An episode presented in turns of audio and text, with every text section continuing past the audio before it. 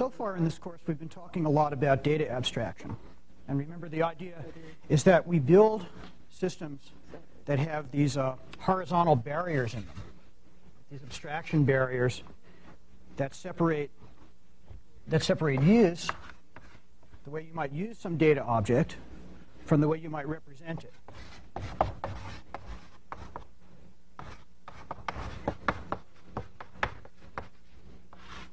Or another way to think of that is up here you have the boss who's going to be using some sort of data object, and down here is George, who's implemented it.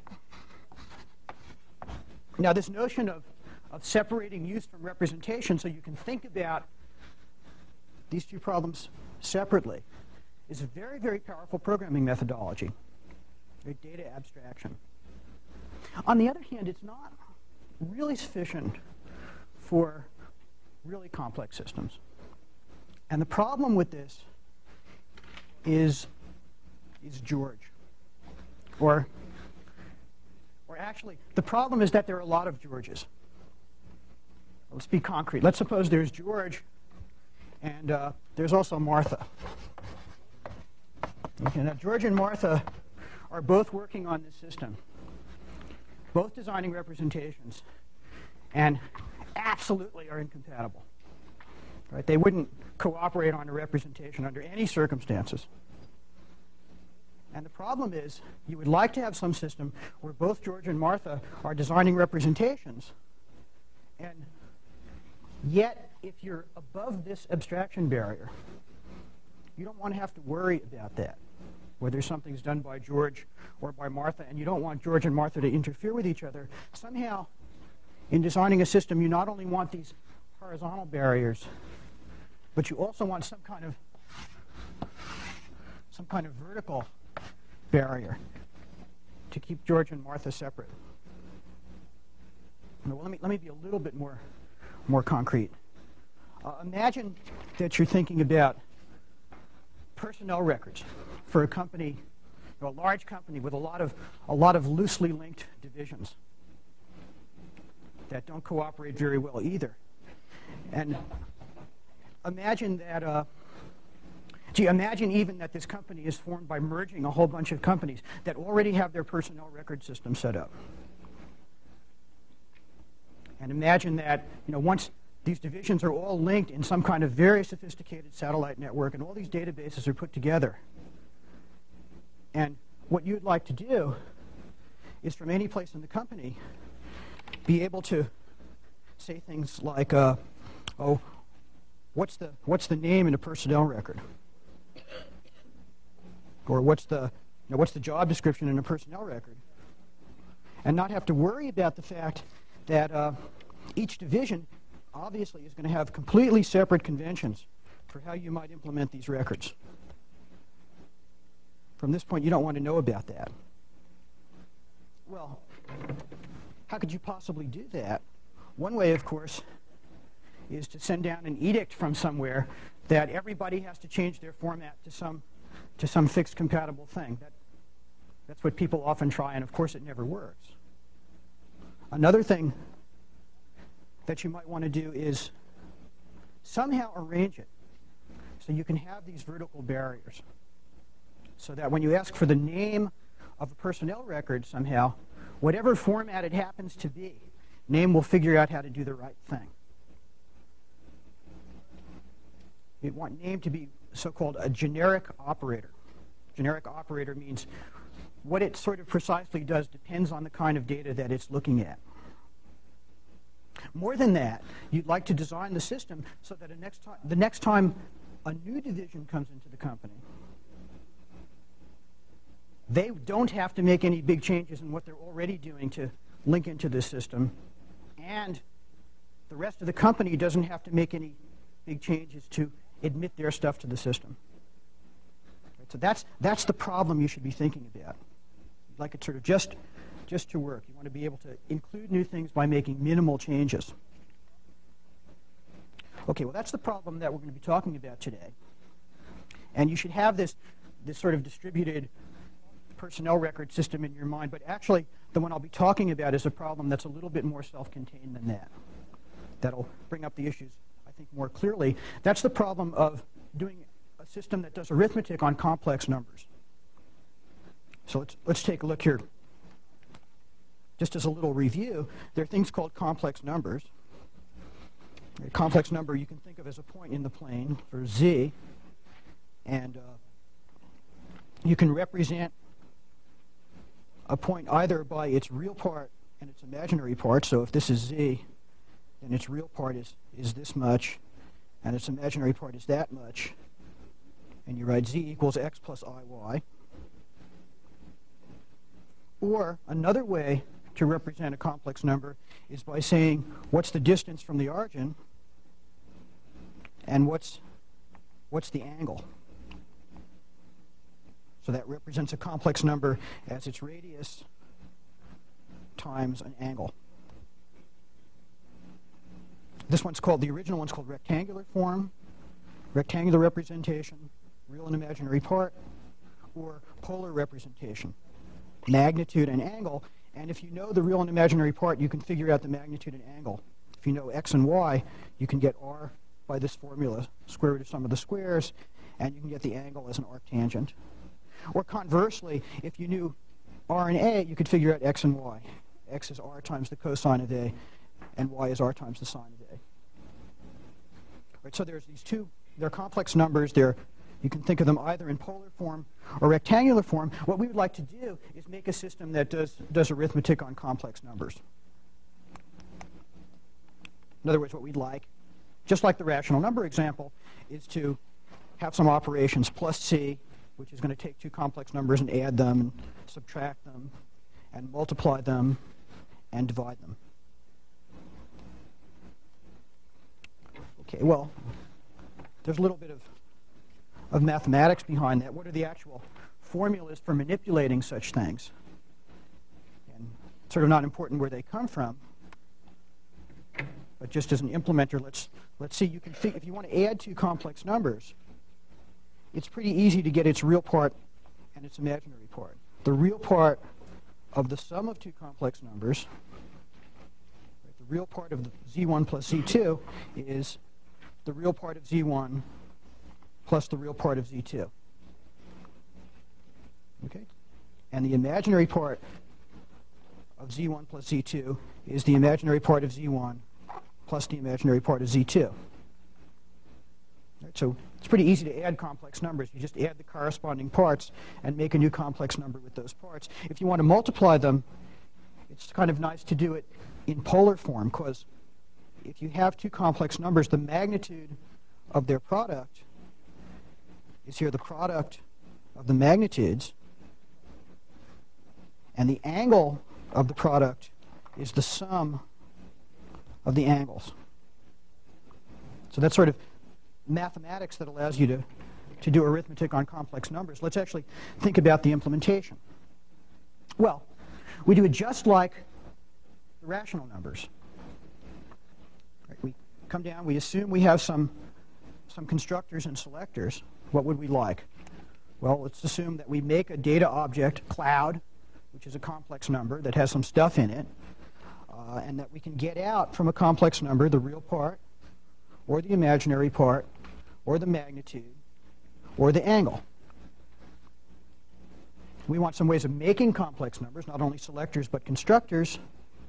So we'll assume we have a thing called make rectangular. What make, what make rectangular is going to do is take a real part and an imaginary part and construct a complex number with those parts. Similarly, we can have make polar, which will take a magnitude and an angle and construct a complex number which has that magnitude and angle. So here's a system. We'll have two constructors and four selectors. And now, just like before,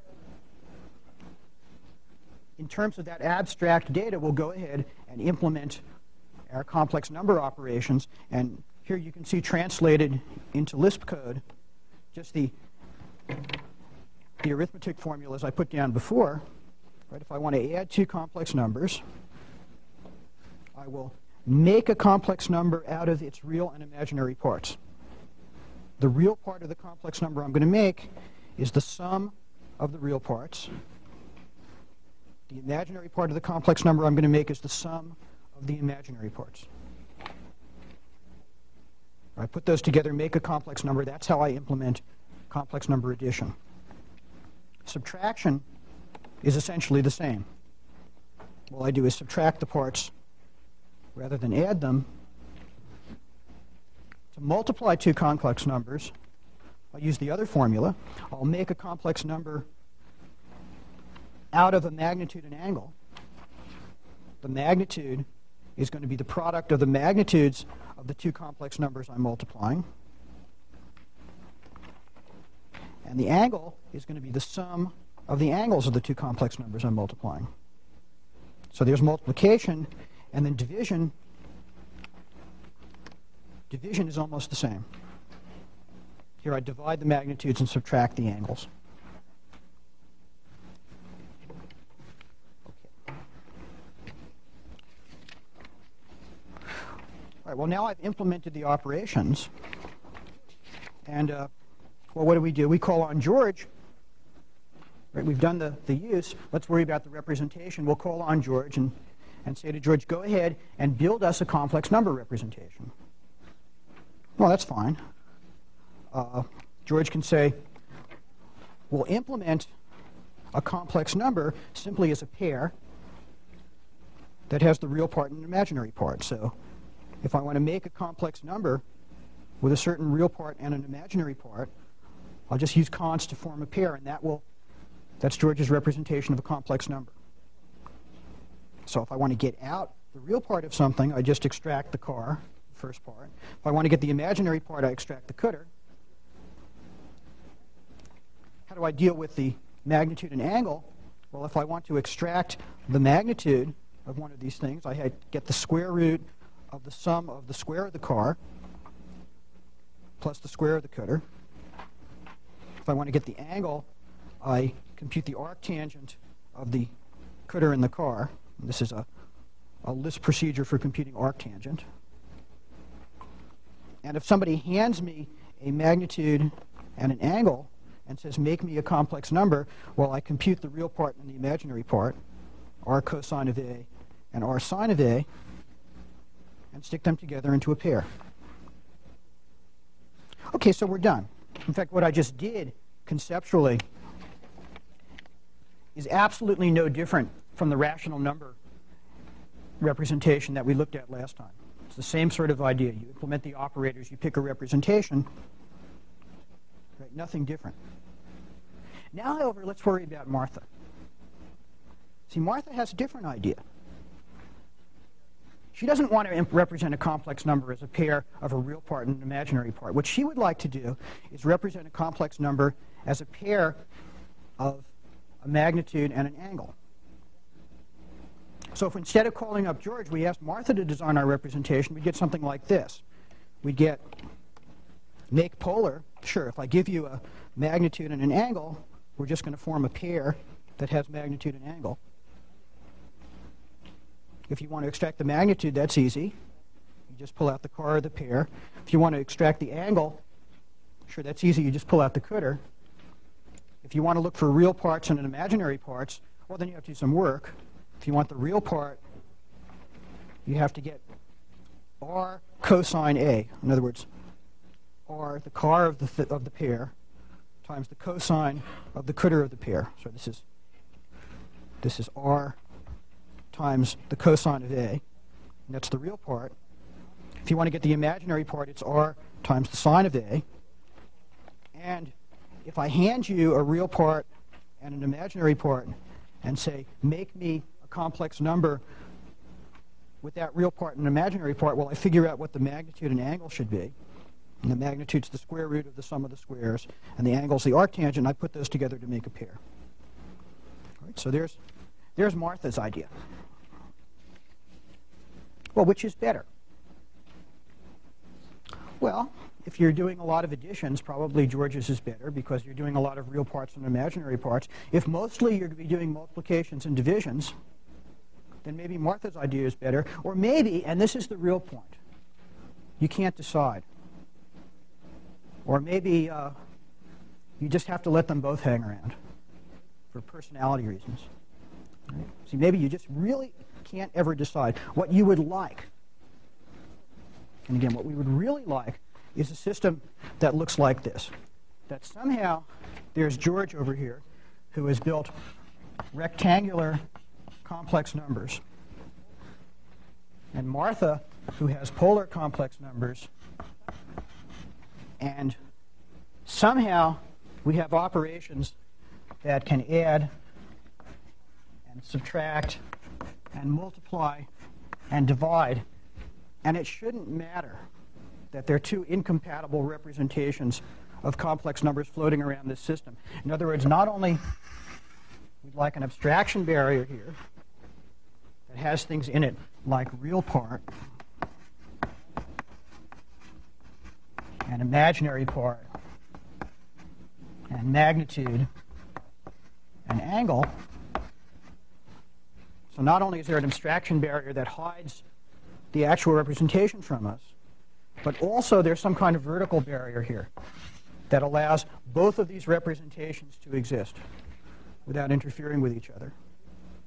And the idea is that the things in here, real part, imaginary part, magnitude, and angle, will be generic operators. If you ask for the real part, it will worry about what representation it's looking at. Okay, well, how can we do that? There's a, actually a really obvious idea if you're used to thinking about complex numbers, if, if you're used to thinking about compound data. Right? See, suppose you could just tell by looking at a complex number whether it was constructed by George or Martha. In other words, so, so it's not that, that what's floating around here are ordinary, just complex numbers, right? They're, they're fancy designer complex numbers. Right? So you look at a complex number, it's not just a, it's not just a complex number, it's got a label on it. It says this one is, is by Martha. Right? Or this is a complex number number by George. Right? They're signed. See, and then whenever we looked at a complex number, we could just read the label, and then we'd know how, how, how, it's expect, how you expect to, to operate on that. In other words, what we want is not just ordinary data objects. We want to introduce the notion of what's called typed data.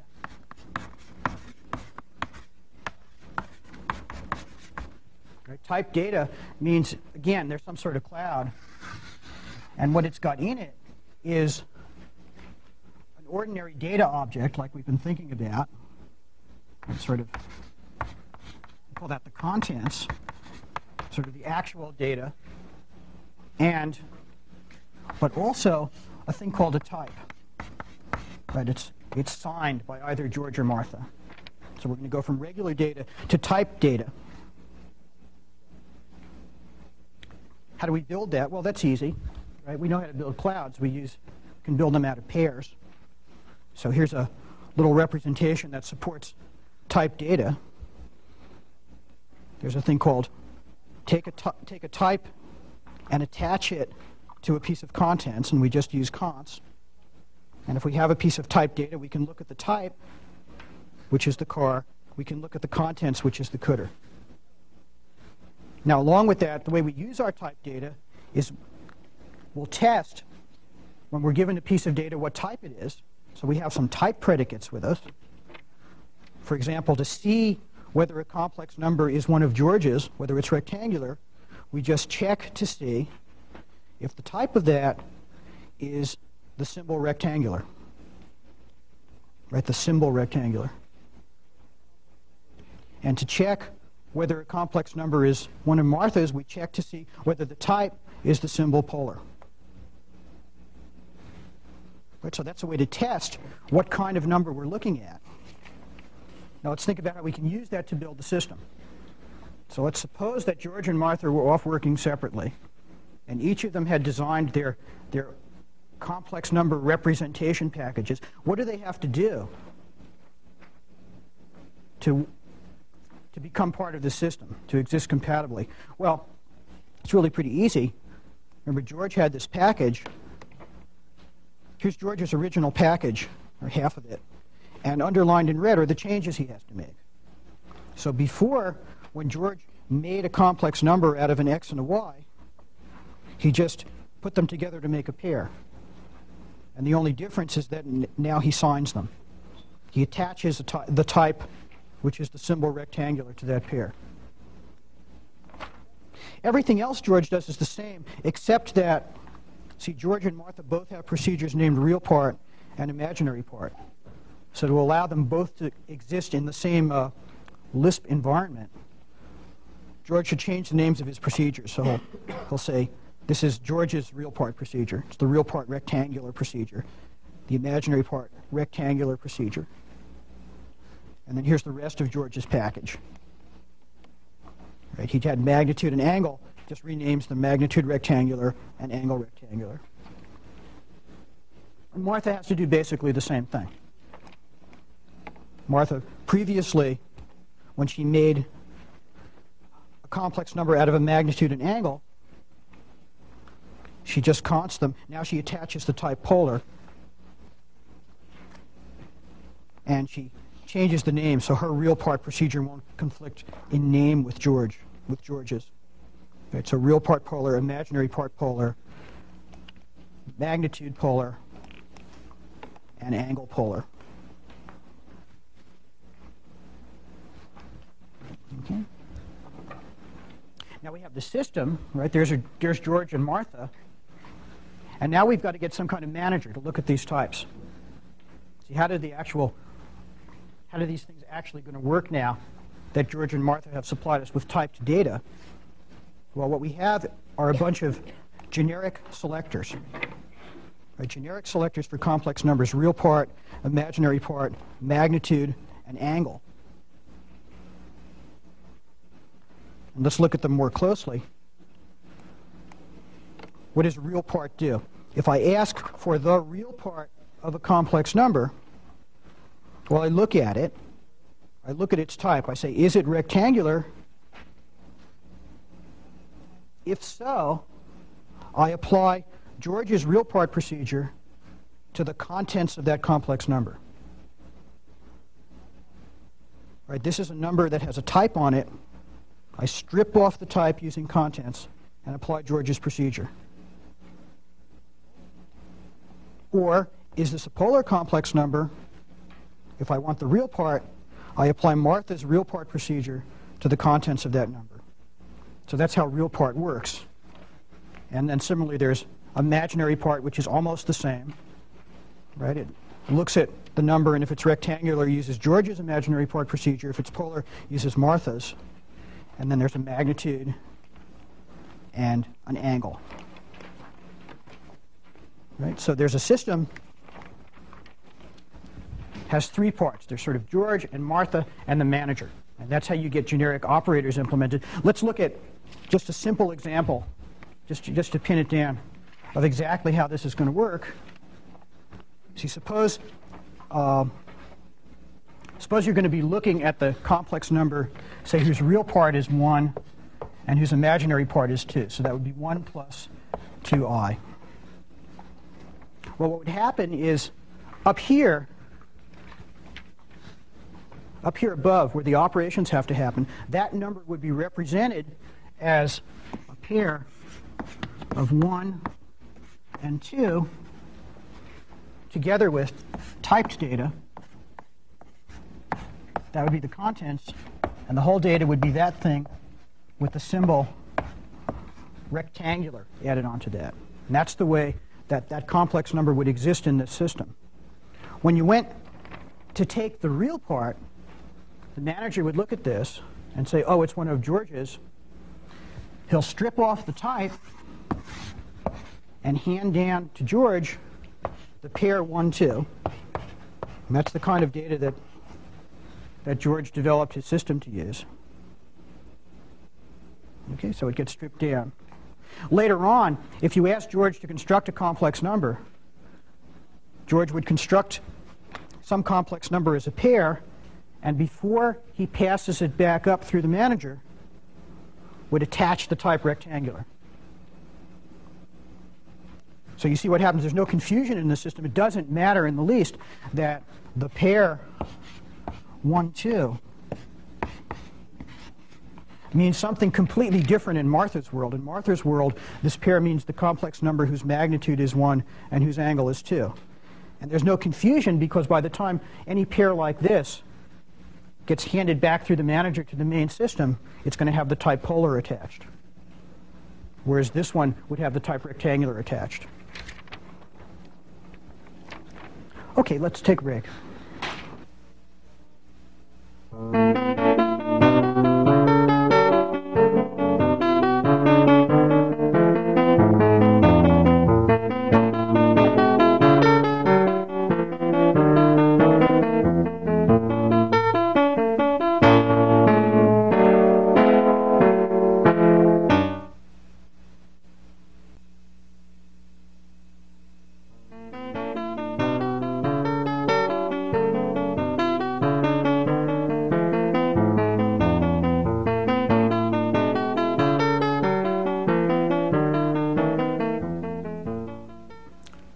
We just looked at a strategy for implementing generic operators. That strategy has a name.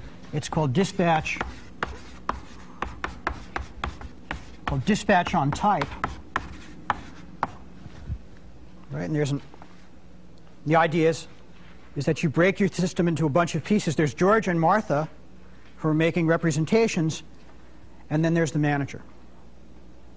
Right, looks at the types on the data and then dispatches them to the right person. Well, what criticisms can we make of that as a system organization? Well, first of all, there was this little annoying problem that George and Martha had to change the names of their procedures. Right? George originally had a real part procedure, and he had to go name it real part rectangular so it wouldn't interfere with Martha's real part procedure, which is now named real part polar, who wouldn't interfere with the manager's real part procedure, who's now named real part. That's kind of an annoying problem. But I'm not going to talk about that one now. We'll see later on when we think about the structure of Lisp names and environments that there really are ways to package all those so-called namespaces separately so they don't interfere with each other. I'm not going to think about that problem now. The problem that I actually want to focus on is what happens when you bring somebody new into the system. What has to happen? Well, George and Martha don't care. Right? George is sitting there in his, his rectangular world, right? has his procedures and his types. Martha sits in her polar world. She doesn't care. But let's look at the manager. What is, what's the manager have to do? The manager comes through and had these operations. There was a test for rectangular and a test for polar. If Harry comes in with some new kind of complex number,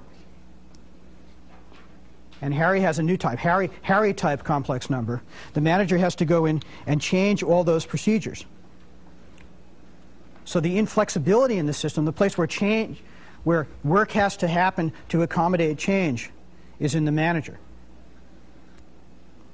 That's pretty annoying. It's even more annoying when you realize the manager's not doing anything. Right? The manager is just being a paper pusher. Right, let's look at let's look at look again at this at these these programs. What are they doing? What does RealPart do? RealPart says, "Oh, is it the kind of complex number that George can handle? If so, send it off to George." Is it the kind of complex number that Martha can handle? If so, send it off to Martha. So it's really annoying that the bottleneck in this system, the thing that's that's preventing flexibility and change, is is completely in the bureaucracy. It's not in anybody who's doing any of the work. Uh, not an uncommon situation, unfortunately. See what's really going on. Abstractly in this system, there's a table. See what's really happening is somewhere there's a table. There are there are types. There's polar and rectangular. And Harry's maybe over here. And then there are, there are operators. There's an operator like real part. Or uh, imag imaginary part. Or magnitude. An angle. And sitting in this table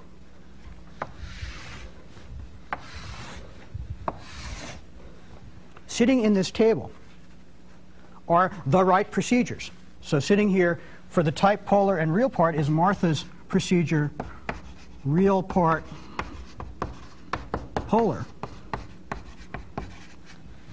And over here in the table is George's procedure real part rectangular. And over here would be, say, Martha's procedure magnitude polar and George's procedure magnitude rectangular, right, and so on. The rest of this table is filled in. And that's really what's going on. So in some sense, all the manager is doing is acting as this table. Well, how do we fix our system? Well, how do, how do you fix bureaucracies a lot of time? What you do is you get rid of the manager. Right? We just take the manager and uh, replace him by a computer. We're going to automate him out of existence. Namely, instead of having the manager who basically consults this table, we'll have our system use the table directly. Now, what do I mean by that? Let's assume, again using data abstraction, that we have some kind of data structure that's a table, and we have ways of sticking things in and ways of getting things out. And to be, be explicit, let me assume that there's an operation called put, and put is going to take, in this case, two things I'll call keys, key 1 and key 2, and a value.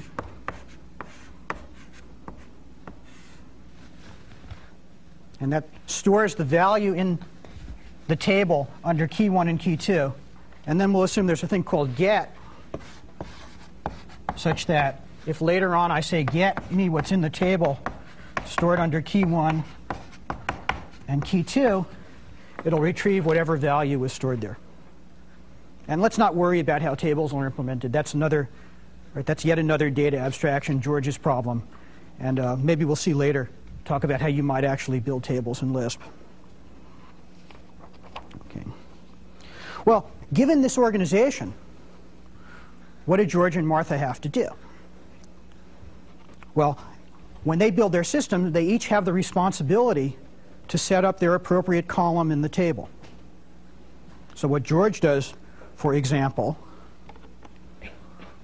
when he defines his procedures, all he has to do is go off and put into the table under the type rectangular and the name of the operation is real part, his procedure real part rectangular. So notice what's going into this table. The, the two keys here are symbols, rectangular and real part, that's the quote. And what's going into the table is the actual procedure that he wrote, real part rectangular. Right, and then puts imaginary part into the table, filed under the keys rectangular and imaginary part, and uh, magnitude under the keys rectangular magnitude, angle under rectangular angle. Okay, so that's what George has to do to be part of this system. Martha similarly sets up the, the column in the table under polar, right? Polar and real part. Right? Is the procedure real part polar? And uh, imaginary part and magnitude and angle.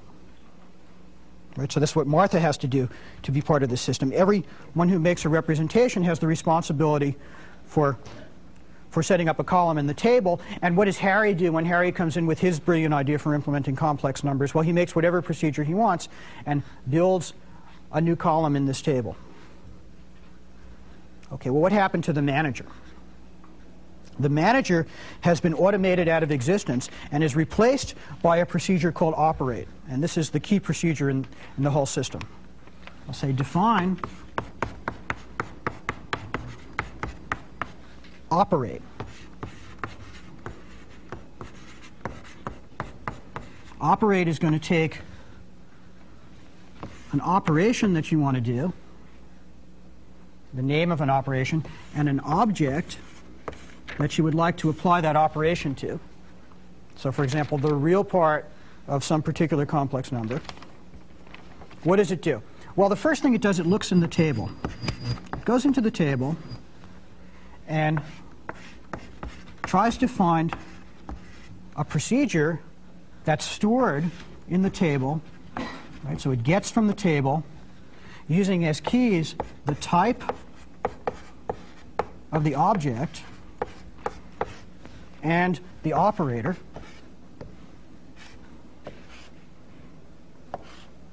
So it looks in the table and sees what's stored under the type of the object and the operator, sees if anything's stored. Let's assume that get is implemented, so if nothing is, is stored there, it'll return uh, null, return the, the empty list. So it says if there's actually something stored there, if the procedure here is not null, then it'll take the procedure that it found in the table and apply it to the contents of the object. And otherwise, if there was nothing stored there, it'll, uh, well, we can decide. In this case, let's have it have put out an error message saying undefined operator, or no operator for this type, some appropriate error message. Okay? And that replaces the manager. How do we really use it? Well, what we say is we'll go off and define our generic selectors using operate. We'll say that the real part of something is found by, real part of an object is found by operating on the object with the name of the operation being real part. Right, and then similarly, imaginary part is operate using the name imaginary part and magnitude and angle. That's our, that's our implementation. That plus the tape plus the operate procedure and the table effectively replaces what the manager used to do. Let's just go through that slowly to show you what's going on. Suppose I have uh, you know, one of Martha's complex numbers. I've got it's got magnitude 1 and angle 2, and it's one of Martha's. So it's labeled here polar. Let's call that Z. Suppose that's Z. And suppose with this implementation, someone comes up and asks for the real part of Z.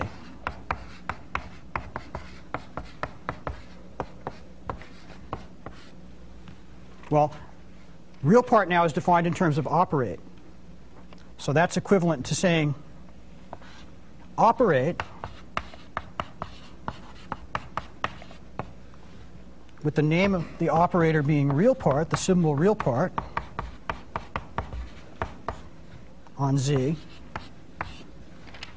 And now operate comes, it's going to look in the table, and it's going to try and find something stored under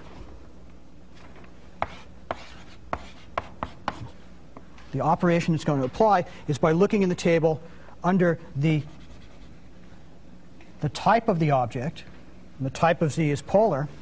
So it's going to look and say, can I get using polar and the operation name, right, which was real part,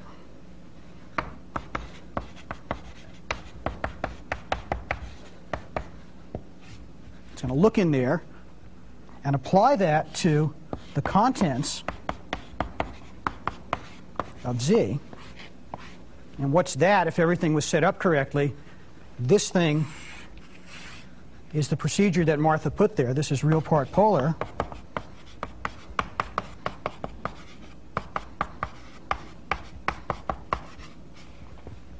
And this is Z without its type, the thing that Martha originally designed those procedures to work on, which is 1, 2. Right, so operate sort of does uniformly what the manager used to do sort of all over the system.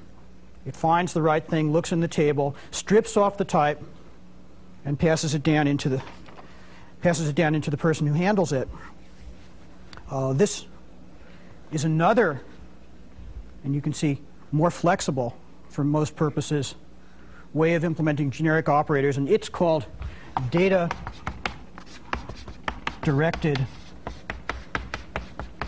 programming. And the idea of that is, in some sense, the data objects themselves, those little complex numbers that are floating around the system, are carrying with them the information about how you should operate on them. Let's break for questions.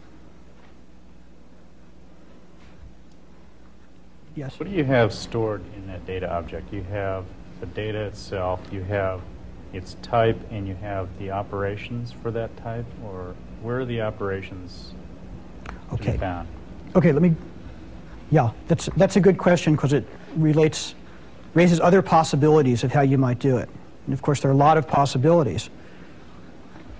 In this particular implementation, what's sitting in this data object, for example, is the data itself, which in this case is a pair of one and two, and also a symbol. This is the symbol, right? The word P O L A R. And that's what's sitting in this data object. Okay? Where the operations themselves? The operations are sitting in the table. So in this table, the, the rows and columns of the table are labeled by symbols.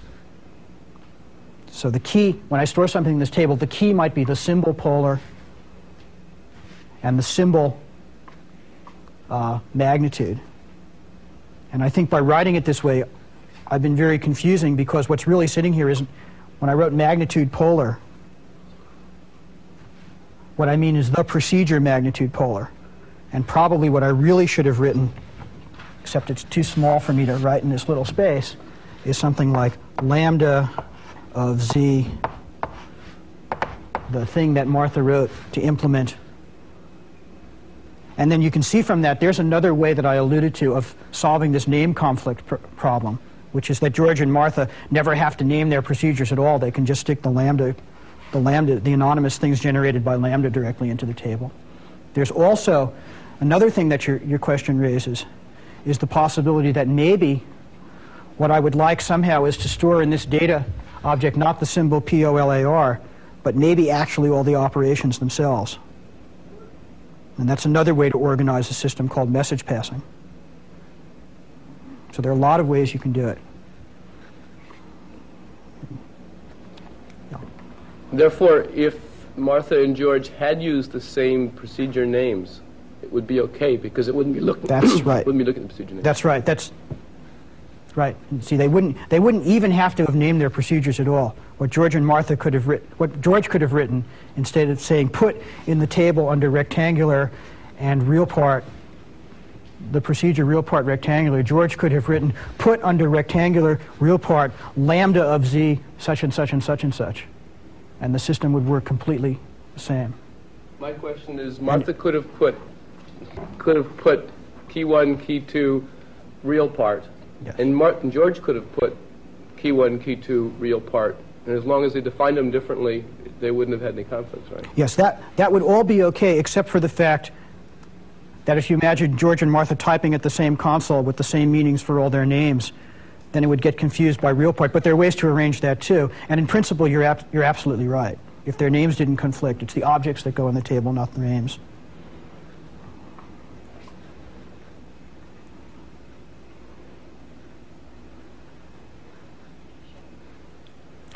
Okay, let's take a break.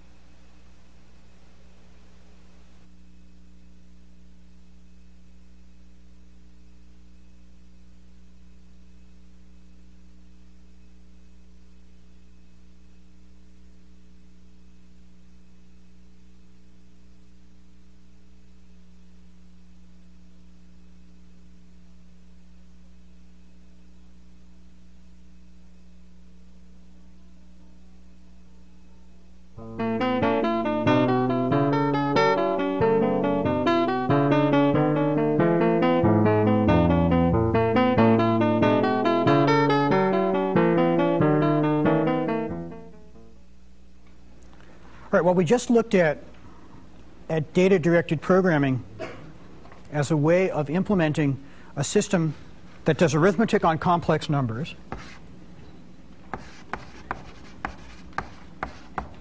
So it had these operations in it called plus C and minus C and multiply and divide, and maybe some others. And that was that sat on top of, and this was the key point, sat on top of two different representations. Right, a rectangular package here and a polar package. And maybe some more, and we saw that the whole idea is that maybe some more are now very easy to add. But that doesn't really, really show the power of this, this methodology. It shows you what's going on. The power of the methodology only becomes apparent when you start embedding this in some more complex system. So let, what I'm going to do now is embed this in some more complex system. Let's assume that what we really have is a general kind of arithmetic system, so-called generic arithmetic system. And at the top level here, somebody can say add two things or subtract two things or multiply two things or divide two things. And underneath that, there's an abstraction barrier. And underneath this barrier is, say, a complex arithmetic package.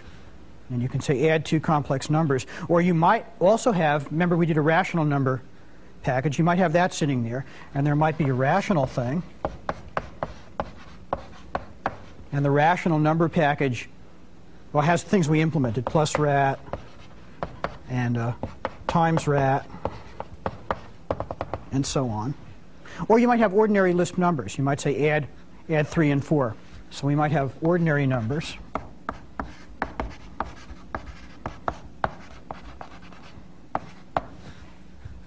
In which case we have the Lisp supplied plus and minus and times and slash. Okay, so we might imagine this complex number system sitting in a more complicated generic operator structure at the next level up. Well, how can we make that? We already have the idea. We're just going to do it again. Uh, we've implemented a rational number package. Let's look at, at how it has to be changed. Here is, in fact, at this level, it doesn't have to be changed at all. This is exactly the code that we wrote last time. To add two rational numbers, remember there was this formula. You make a rational number whose numerator is the, the numerator of the first times the denominator of the second plus the denominator of the first times the numerator of the second and whose denominator is the product of the denominators and minus rat and star rat and slash rat. Right? And that's this is exactly this is exactly the rational number package that we made before.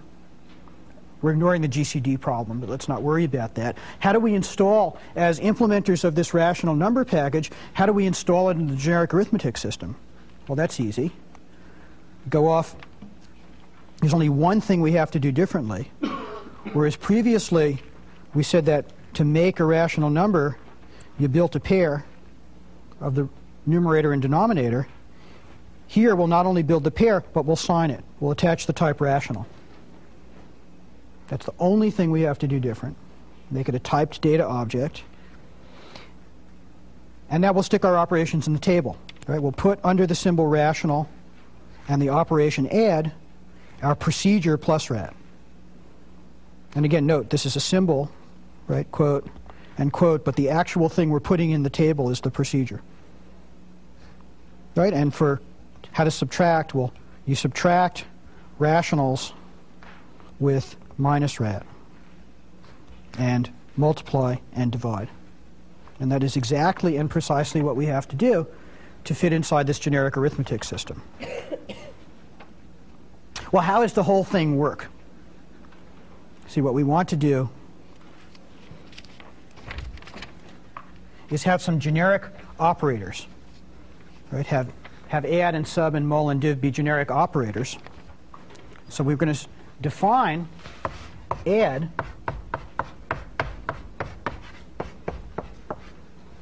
and say to add x and y, that will be operate, here we're going to call it operate 2. This is our operator procedure, but set up for two arguments using add on x and y. So this is the analog to operate. Let's, let's look at the code for a second. It's almost like operate. Right, to operate with some operator on an argument 1 and an argument 2, well, the first thing we're going to do is check and see if those two operators have the, if the two arguments have the same type. So we'll, we'll say is the type of the first argument the same as the type of the second argument? And if they're not, right, if they're not, we'll go off and complain and say that's an error. We don't know how to do that. If they do have the same type, we'll do exactly what we did before. We'll go look and filed under the type of the argument. It's this, arg1 and arg2 have the same type, so it doesn't matter. Right, so we'll look in the table, find a procedure. If there is a procedure there, then we'll apply it to the contents of the arg argument 1 and the contents of arg2, and otherwise we'll say error, undefined operator. Right, so there's operate 2. that's all we have to do. Uh, how do we we just built the complex number package before. How do we embed that complex number package in this generic system? Almost the same.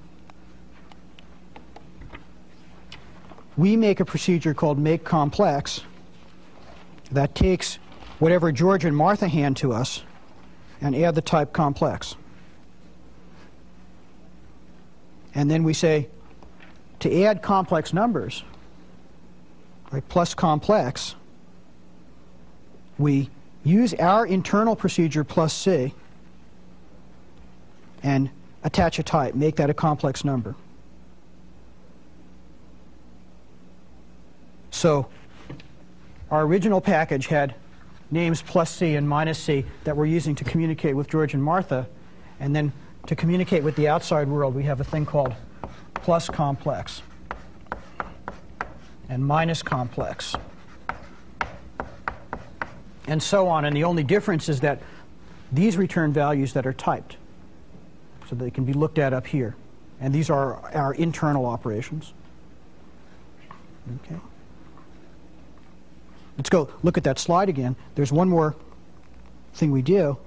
After defining pl plus complex, we put under the type complex and the symbol add that procedure plus complex. And then similarly for minus, for subtracting complex numbers and multiplying them and dividing them. Okay, how do we install ordinary numbers? Exactly the same way. We come off and say, well, we'll make a thing called make number. Make number takes a number and attaches a type, which is the symbol number we build a procedure called plus number, which is simply add the two things using the ordinary addition, because in this case we're talking about ordinary numbers, and attach a type to it, make that a number. And then we put into the table under the symbol number and the operation add this procedure plus number. And then same thing for subtracting and multiplying and dividing. Okay. Okay. Let's look at an example just to, to make it clear. Suppose, for instance, I'm going to perform the operation. See, I sit up here and I'm going to perform the operation which looks like multiplying two complex numbers. So I would multiply, say, 3 plus 4i and 2 plus 6i. And that's something that I might want to, and I hand that to mul. I write mul as my generic operator here. How's that going to work? Well, 3 plus 4i, say, sits in the system at this level. That's something that looks like this. Let's say it was one of George's. So it would have a, a 3 and a 4. And attached to that would be George's type, which would say rectangular, came from George. And attached to that, and this, this itself would be the data viewed from the next level up, which is, so that itself would be a type data object, which would say complex. So that's what this object would look like up here at the very highest level, where the really super generic operations are looking at it. Now, what happens? Mul eventually is going to come along and say, oh, what's its type? Its type is complex. Go through to operate 2 and say, oh, what I want to do is apply what's in the table, which is going to be the procedure uh, star complex, on this thing with the type stripped off. So it's going to strip off the type, take that much, and send that down into the complex world. Complex world looks at its operations and says, oh, I have to apply star C. Star C might say, oh, at some point I want to look at the, the magnitude of this object that it's, that it's got. And it'll say, oh, it's rectangular, it's one of George's. So it'll then strip off the next version of time and hand that down to George to take the magnitude of. So you see what's going on is that there's this, there are these chains of types. And the length of the chain is sort of the number of levels that you're going to be going up in this table. And what a type tells you, every time you have a, a vertical barrier in this table where there's some ambiguity about where you should go down to the next level, the type is telling you where to go. And then everybody at the bottom, as they construct data and filter it up, they, they stick their type back on. Right, so that's the, that's the general structure of this system. Okay, now that we've got this, let's go and make this thing even more complex. Let's talk about adding to this system not only these kinds of numbers, but uh, it's also meaningful to start talking about adding polynomials, say. Might do arithmetic on polynomials, like we could have uh, x to the 15th plus uh, 2x to the 7th plus 5, say. That might be some polynomial. And if we have two such gadgets, we can add them or multiply them. Let's not worry about dividing them. So add them, multiply them, them or subtract them. Uh, what do we have to do? Well, let's think about how we might represent a polynomial. It's going to be some typed data object. So let's say it's a polynomial to this system might look like a thing that starts with the type polynomial, and then maybe it says the next thing is what variable it's in. So it might say I'm a polynomial in the variable x, and then it'll have some information about what the terms are. And there are just tons of ways to do this, but one way is to say we're going to have a thing called a term list. And a term list well, in our case, we'll use something that looks like this. We'll make it a bunch of pairs which have an order and a coefficient. So this polynomial would be represented by this term list. And what that means is that this polynomial starts off with a term of order 15 and coefficient 1. And the next thing in it is a term of order 7 and coefficient 2, a term of order 0, which is constant and coefficient 5. And there are lots and lots of ways and lots and lots of, of trade-offs when you really think about making algebraic manipulation packages about exactly how you should represent these things. But this is a fairly standard one. It's useful in a lot of contexts. Okay, well, how do we implement our polynomial arithmetic? Let's, uh, let's start out. What we'll do to make a polynomial, we'll first have a way to make polynomials. We're going to make a polynomial out of a variable like x and a term list. And all that does is we'll package them together some way. We'll put the variable together with the term list using cons, and then attach to that the type polynomial. Okay, how do we add two polynomials? To add a polynomial p1 and p2, and then just for simplicity, let's, let's say we will only add things in the same variable. So if they have the same variable, and same variable here is going to be some selector we write, whose details we don't care about, if the two polynomials have the same variable, then we'll do something. If they don't have the same variable, we'll give an error. Polynomials not in the same variable. And uh, if they do have the same variable, what we'll do is we'll make a polynomial whose variable is whatever that variable is, and whose term list is something we'll call sum terms. Plus terms will add the two term lists. So we'll add the two term lists of the polynomial. That'll give us a term list. We'll add on, we'll say it's a polynomial in the variable with that term list. That's plus poly. And then we're going to put in our table under the type polynomial, add them using plus poly. And of course, we really haven't done much. All we've really done is pushed all the work onto this thing plus terms, which is supposed to add term lists. Let's, uh, let's look at that. Here's, a, here's an overview of how we might how we might add two term lists. So L1 and L2 are going to be two term lists, and a term list is a bunch of pairs, coefficient and order and it's big case analysis. And the first, the first thing we'll check for and, and see if there are any terms. We're going to recursively work down these term lists.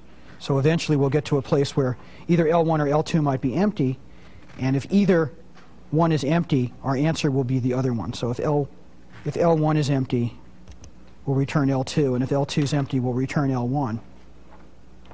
Right, otherwise, there, there are sort of three interesting cases.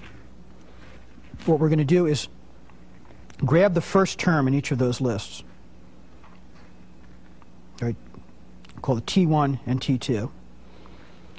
And we're going to look at three cases depending on whether the orders of those, whether the order of T1 is greater than the order of T2, or less than T2, or the same.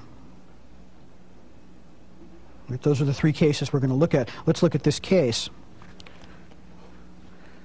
If the order of T1 is greater than the order of T2, then what that means is that our answer is going to start with this term of the order of T1 because it won't combine with any lower order terms. So what we do is add the lower order terms. We recursively add together all the terms in the rest of the term list in L1 and L2. That's going to be the lower order terms of the answer. And then we're going to adjoin to that the highest order term. And I'm using here a whole bunch of procedures I haven't defined, like adjoin term and rest terms and selectors that get order, right? But you can imagine what those are. All right, so if the first term, if the first term list has a higher order than the second, we recursively add all the lower terms and then stick on that, that last term. The other case is the same way. If uh, the first term has a smaller order, well then we add we add it in. We add the first term we add the first term list and the rest of the terms in the second one and adjoin on the this highest order term, right? This highest order term. So so far nothing's much happened. We've just sort of pushed this thing off into adding lower order terms. The last case where you actually get two coefficients that you have to add, this will be the case where the orders are equal. What we do is, well, again, recursively add the lower order terms, but now we have to really combine something. What we do is we make a term whose order is the order of the term we're looking at. By now, T1 and T2 have the same order. That's its order. And its coefficient is gotten by adding the coefficient of T1 and the coefficient of T2.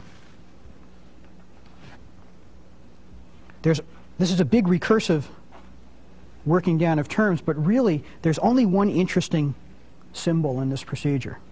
Only one interesting idea. The interesting idea is this add. And the reason that's interesting is because something completely wonderful just happened.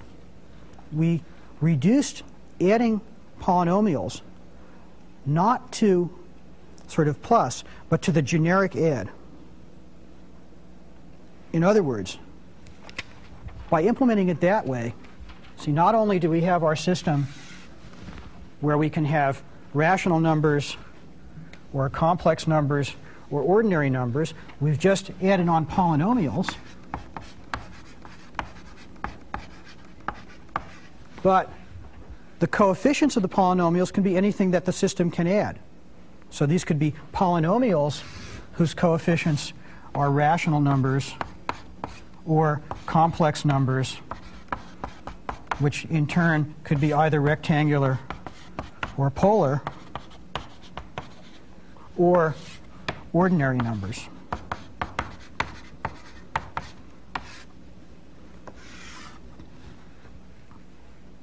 Right? So what I mean precisely is our system right now automatically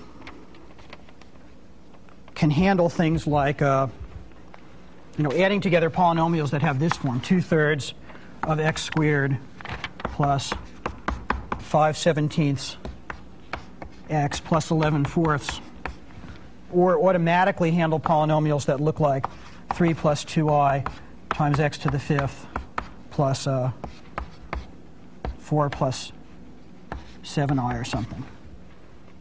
Right? It can automatically handle those things. Why is that? That's merely because, or profoundly because, we reduced adding polynomials to adding their coefficients. And adding coefficients was done by the generic add operator, which said, I don't care what your types are as long as I know how to add you. So automatically, for free, we get the ability to handle that. Well, it's even better than that, because remember, one of the things we did is we said, we put into the table that the way you add polynomials is using plus poly. That means that polynomials themselves are things that can be added.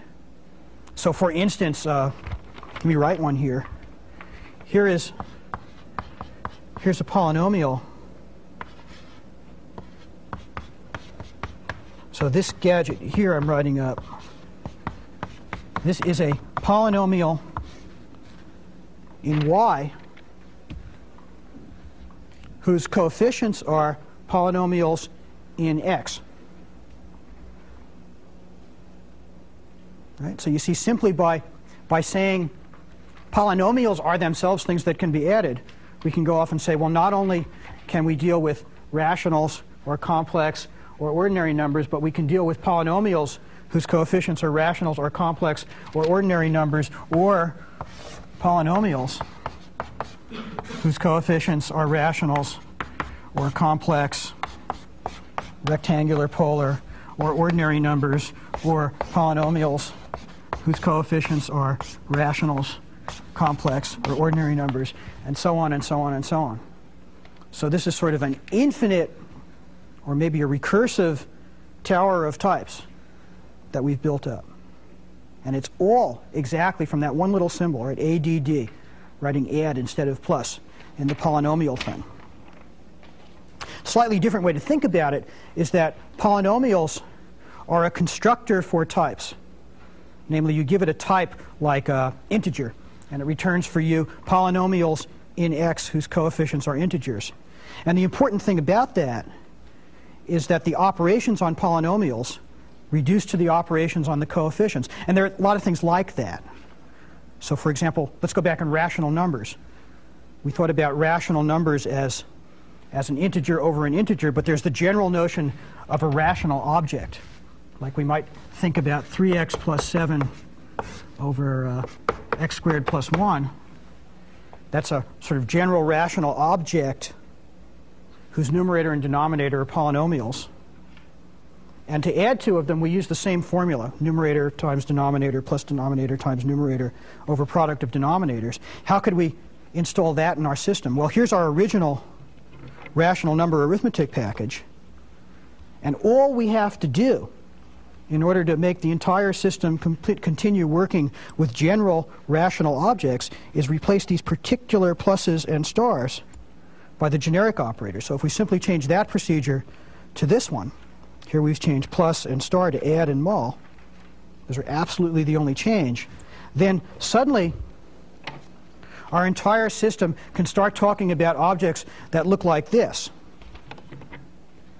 Right? So, for example, here is a uh, rational object whose numerator is a polynomial in x whose coefficients are rational numbers.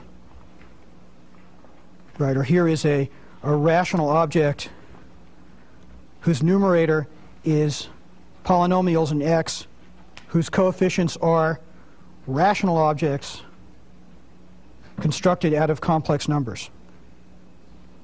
And then there are a lot of other things like that. See, whenever you have a thing where the operations reduce to operations on the pieces, another example would be two by two matrices.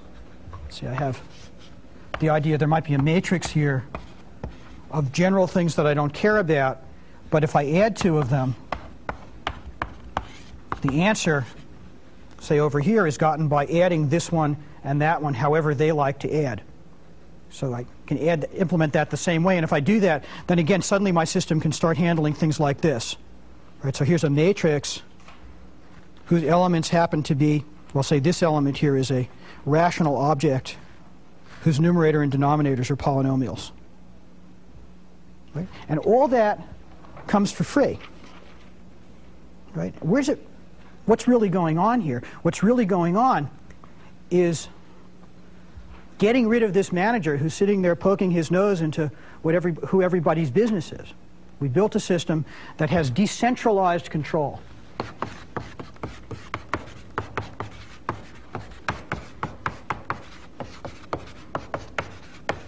So when you come in to add, no one's poking around saying, gee, are you in the official list of, of people who can be added? Rather, you say, well, go off and add yourself how your parts like to be added. And then you see the result of that is you can get this, this very, very, very complex hierarchy that can, where a lot of things just get done and routed to the right place automatically. Let's stop for questions. You say uh, you get this for free. Um, one thing that strikes me is that now you've lost uh, kind of the cleanness of the break between what's on top and what's underneath. In other words, now you're defining some of the lower level procedures in terms of things above their own line. Isn't that uh, dangerous? Or, if nothing more, uh, a little less uh, structured? No, I. The question is whether that's less structured. Depends what you mean by structure. All this is doing is recursion. See, it's Right. saying that, it's saying that, you know, the way you add these guys is to use that, and that's not less structured. It's just a recursive structure. So I don't think it's any less, particularly less clean. Now, when you want to change the multiplier, the add operator, suddenly you've got tremendous consequences underneath that you're not even sure the extent of. That's right, but it depends what you mean. See, this goes both ways. Uh, would be a good example. I ignored greatest common divisor, for instance. I ignored that problem just to keep the example simple. But if I suddenly decided that, sorry, that plus rat here should do a GCD computation and install that, then that immediately becomes available to all of these, to that guy and that guy and that guy and all the way down. So it depends what you mean by the coherence of your system. It's certainly true that you might want to have a special different one that didn't filter down through the coefficients. But the nice thing about this particular example is that mostly you do. Isn't that the problem I think that you're getting to tied in with the fact that the, the structuring, the, the recursiveness of that structuring there is actually an exe- in execution as opposed to just definition of the actual types themselves? Let's see. I- think I understand the question. The point is that these types evolve and get more and more complex as the thing's actually running. Is that what yeah, you're as it's running. what you're saying? Yes. The point As is there's not the basic definitions. right. There's the type structure is sort of recursive.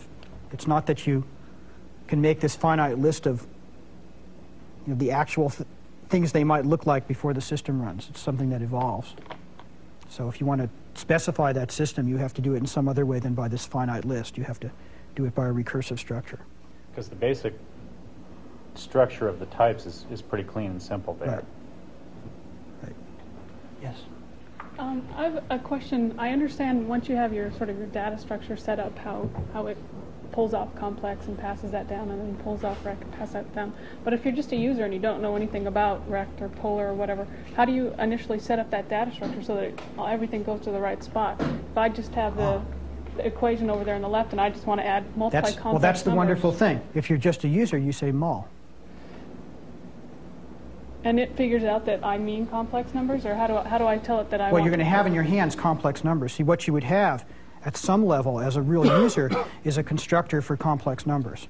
make complex So numbers? you have to make them. What you would probably have as a user is some little thing in, in the reader loop, which would give you some, you know, some plausible way to type in a complex number in however, whatever format you like. Or it might be that you're never typing them in. You, someone's just handing you a complex number. Okay, so if I had them. a complex number that had a polynomial in it, I'd have to make my polynomial and then make my Right, if you wanted to, number. if you wanted to construct it from scratch. At some point, you construct them from scratch. But what you don't have to know about is when you have the object, you can just say mul, and it'll multiply. Yeah.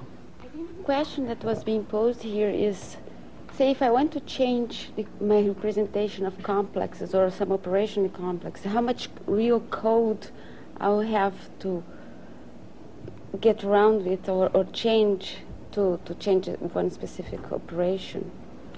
Or the, it's what you have to change. And the point is that you only have to change what you're changing. See, if Martha decides that she would rather, uh, let's do something silly, like change the order in the pair, like angle and angle and uh, magnitude in the other order, she just makes that change locally, and the whole thing will propagate through the system in the right way.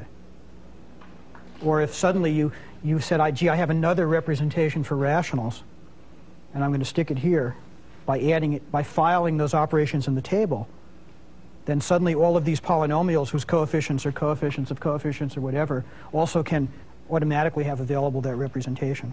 That's, that's the power of this particular one. I'm not sure if I can even pose an intelligent sounding question, but um, somehow this whole thing went really nicely to this beautiful finish where all the things seemed to fall into place. Uh, sort of seemed a little contrived. Um, that's all for the sake, I'm sure, of teaching. I, I doubt that Right. the guys who first did this, and I could be wrong, figured it all out so that when they just all put it all together, you could all of a sudden, blam, do any kind of uh, arithmetic on any kind of object it seems like maybe they had to play with it for a while and had to re, you know, bash it and rework it. And it seems like that's the kind of problem we're really faced with when we start trying to design a really complex system, is having a lots of different kinds of parts and not even knowing what kinds of operations we're going to want to do on those parts, how to organize the operations in this nice way so that no matter what you do, when you start putting them together, everything starts falling out for free. Okay, well, that's, that's certainly a very intelligent question.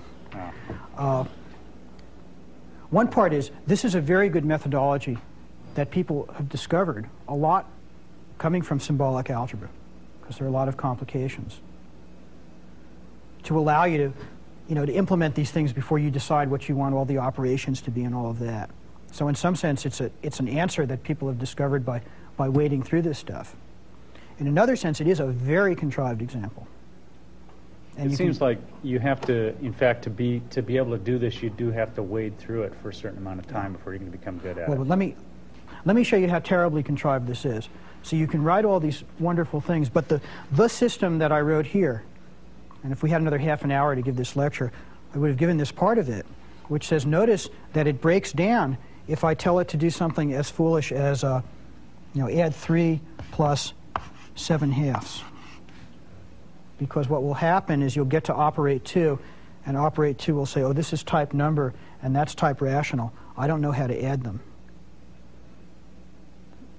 So you'd like the system at least to be able to say something like, gee, before you do that, change that to 3 over 1, turn it into a rational number, hand that to the rational package.